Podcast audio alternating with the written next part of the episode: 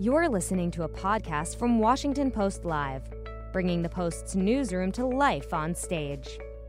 Symone Sanders, senior advisor to Joe Biden's presidential campaign, joins the Washington Post to discuss the civil unrest in Minneapolis, the 2020 election, and her new book. Let's listen. Good afternoon. I'm Karen Tumulty, and I'm a columnist here at the Washington Post. And I want to thank you for joining us this afternoon for our conversation with Symone Sanders.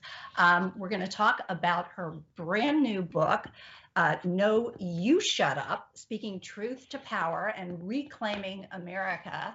It's a very quick breezy read, but at the same time, I found that it gave me something to think about on every single page.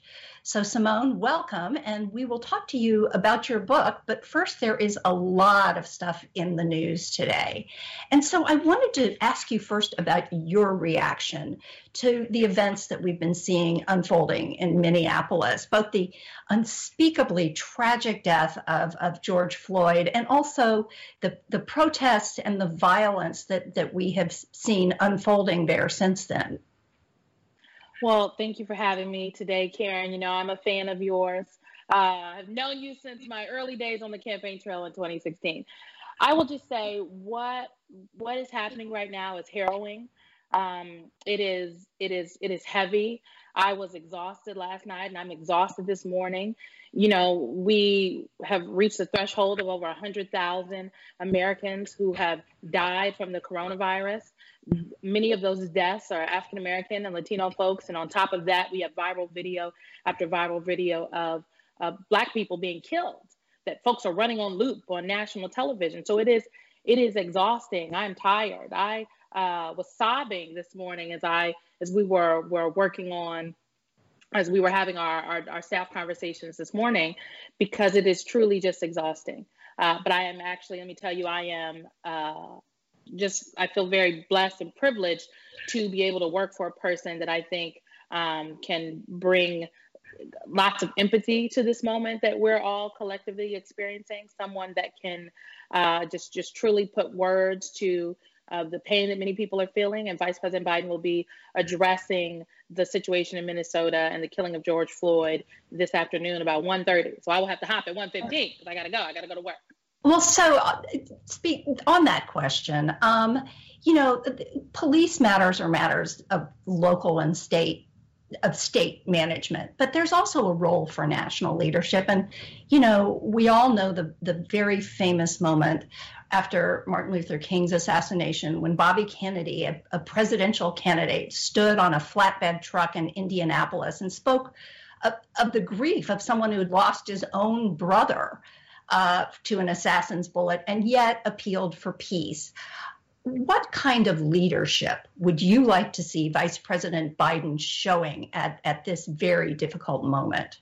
I think Vice President Biden has continuously led by example on this issue. George Floyd is just a name we are saying this week. I am thinking of Breonna Taylor and Ahmaud Arbery, two additional names we learned over the last couple of weeks, uh, who also lost their lives, and it was not due to, to, the coronavirus pandemic. And so I will just say that Vice President Biden has consistently spoken out uh, on this issue. He has consistently given, you know, given voice again to the pain that many people are feeling, but also articulated that no, no black mother and black father, no one in America should have to fear if when their child leaves the house and they are walking down the street minding their own business that they will be safe.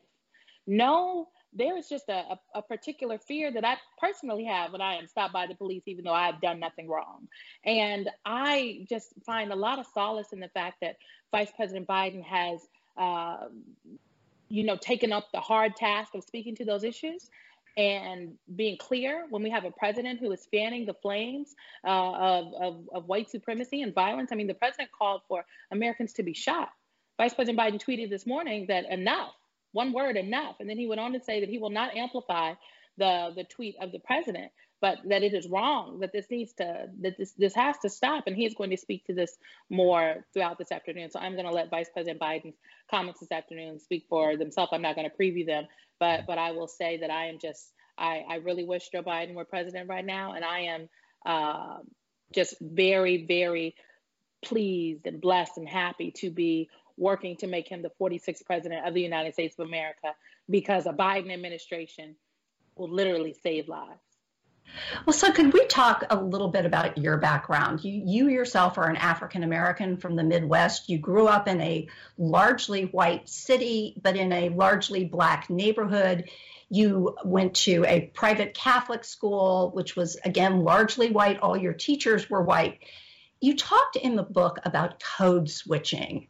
Could you um, explain that concept maybe to people who are not familiar with it and also explain how it was that you developed the confidence, the self assurance that it took to speak in your own authentic Symone Sanders voice? Mm, thank you for the question, Karen. Yes, so code switching. I mean, uh, people of color, Black people especially, know what code switching is. It is the the seemingly the need the need to jump from one uh, you know reality to another. And sometimes that means you change the the way your voice sounds because you want to fit in. But women also i think also experience code switching. How many of us change our voices in the workplace uh, because we want to sound less threatening and uh, more unassuming? And the reality is is that um, I think a lot of young people in America, a lot of people in America, period, have experienced and do still today have feel the need to, in fact, code switch. I like to say now that I don't have a work voice. The way I'm talking to you, Karen, is the way I speak at work. It's how I used to talk when I was a commentator on CNN. It's how I speak to my friends. Uh, it's how I speak to my sister and my mother. And I don't feel the need to code switch or put on uh, something else anymore because I'm extremely comfortable with who I am. And I think that the the more we become comfortable with who we are, the more that uh, space is created for people to be their authentic selves in their everyday spaces and places, even at work, people won't have to code switch. So you also write about how you had had had experience back in Nebraska, but you were kind of despairing of anybody ever hiring you for a national political job in Washington until Bernie Sanders basically took a chance on you as his national press secretary. But you joined the campaign at a moment that is sort of evocative of this one because Bernie Sanders was struggling with Black Lives Matters protesters at his events. And your first challenge was sort of explaining to him how to weave his message of economic justice with their desire for racial justice. Could you talk a little bit about that? So I write about this in the book, and I think a lot of people think that uh, my first day on the campaign trail was actually the day that two women interrupted Senator Sanders at a Medicaid event in Seattle, I do believe. I wasn't at the Medicaid event, but I got off the plane and I, I looked at Twitter. And I will just say that um, I had, you know, had the opportunity to uh, inter- interview with the campaign, many folks on the campaign prior to any issues that may have that arose with Black Lives Matter activists. And I think that people thought I was hired uh, to to fix the issues. And you know, newsflash, I'm not an actual activist. I just like to say I played one on television for a while. I I know people like DeRay McKesson, Brittany Packnett Cunningham, uh, Tef Poe, people who have literally put their bodies on the line to the, the protesters in Minneapolis right now. Folks have put their bodies on the line to raise awareness to what is happening to, uh, in this case, that we're talking about Black people across this country. That's what Black Lives Matter is all about. Um, so when I originally sat down with Senator Sanders and we had the conversation that I lightly detail in the book, I didn't I didn't think he's going to hire me, but I, I, took it as my opportunity to talk about uh, how how race and economics are intertwined issues that have to be addressed simultaneously, and that is something that I made just my own personal mission to do once I did join the campaign, and to ensure that um, we were hearing the voices of these young people who that's what disruption is about. He, you know, people wanting to grab attention for something, but also, you know, I'm a I'm a good operative. I don't want I don't want people jumping on the stage interrupting my candidate. So what can we do to address this here? And we created space in that campaign to hear from young people across the country, activists and organizers uh, who were feeling very stirred up by that moment. And I will say that that is just a, a lesson that I've carried throughout my career. And even now on the on the Biden campaign, any policies that we put forth, we are checking and previewing these policies with a wide swath and array of people, um, from labor, but yes, to the activist community, and it depends. And no, no matter what the policy is, it could be a climate change policy. We need to still check with uh, some people of color. Hello, environmental justice. It could be uh, economics policy. So I am just I'm, I'm really proud of the work that I did on the Sanders campaign. I'm extremely proud of what we're doing now on uh, Team Joe. And what we already have seen from the president, and we're going to see a lot more of from the Republicans, is using these events in Minneapolis to sort of stoke the fears and and you know the potential concern, you know, legitimate concerns of of white voters of all voters who see the burning of a police station, the destruction of property. How do you think the Democrats and Vice President Biden should be dealing with again not only the the Republican efforts to exploit those fears, but but the you know basis of those fears as well. How how do you weave that in to your message of economic and racial justice? Well, I'm not dodging you, Karen, but Vice President Biden, again, is addressing uh, what's happening in Minneapolis and the horrific killing of George Floyd in about, what time is it? In about, you know, less than 20 minutes here. So I am going to uh, let Vice President Biden's comments speak for themselves. Well, um, you you also write about again your your own experience just going from zero to 60 so fast mm-hmm. in the bernie sanders campaign. Uh, now you see now you're working for vice president biden. Uh, we've seen a lot of tension between those two camps of the democratic party. How do you go about kind of reconciling and smoothing over the the sort of um, hard feelings that that are left over from the primary? You know, I think it's a good question, but I would just would argue I don't think there's hard feelings or as hard of feelings as people would like to think this time around. Uh, you're seeing my Twitter feed. you know, Twitter, as we like to say, you know, the Twitterati. Twitter is in real life, Karen. Look, I think that you can look at the actions of uh, not only Senator Sanders, but many of his supporters since Senator Sanders uh, has suspended his campaign. And many folks are actively working in concert with our campaign to advance a number of issues because they know that this election is extremely important.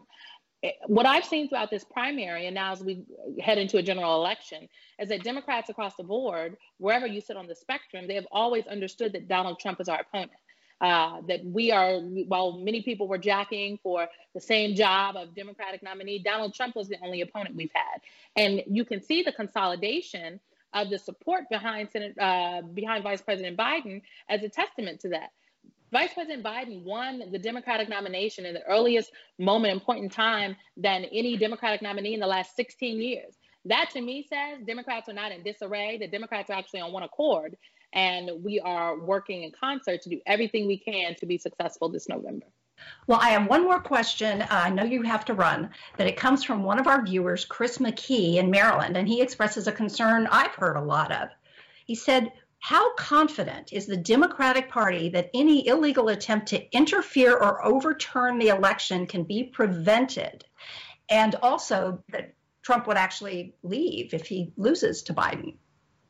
Well, I mean, I think the, the question that, Chris, I mean, it's a good one. It's a good question that's posed. It's the question about will our elections be safe? Uh, we know that the Russians never stopped meddling from 2016. That is something that, you know, intelligence officials and folks on both sides of the aisle have spoken to, you know, many times since 2016 and beyond.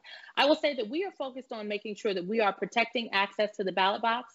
We just hired a new uh, election protection director we are partnering with the Democratic National Committee across states, but also to be clear, this is not a partisan issue, right? The ability to go to the ballot box to participate in democracy is an American thing. It's not a Democrat or Republican or independent or Green Party voter thing. This is for everybody. So we are fighting to ensure that um, this election this fall is uh, safe for anyone who would like to cast a ballot in person or whether they want to vote by mail or absentee vote and and ensuring that we are just undergirding our democracy. You know, look, Karen, we have voted in many times of strife in this country. We held elections during the Civil War. We held elections during uh, both world wars. We are now going to hold an election on the, you know, election is going to happen on the backdrop of a pandemic. So it's not a question of whether the election is going to to happen. I fully believe it is on its way and it's coming.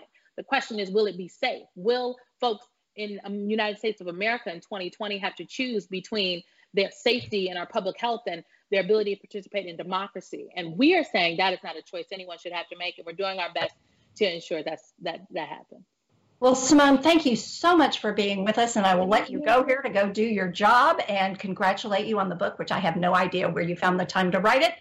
And again, before I got this job, I don't know why. I don't know what made me think I can write a book and then, oh, I'm going to go get a new job. But thank you so much, Karen. I appreciate it. Great. Appreciate the folks at the Washington Post. We'll see you soon. Thanks for listening. To hear more interviews from this series and other Washington Post Live programs, visit us at WashingtonPostLive.com.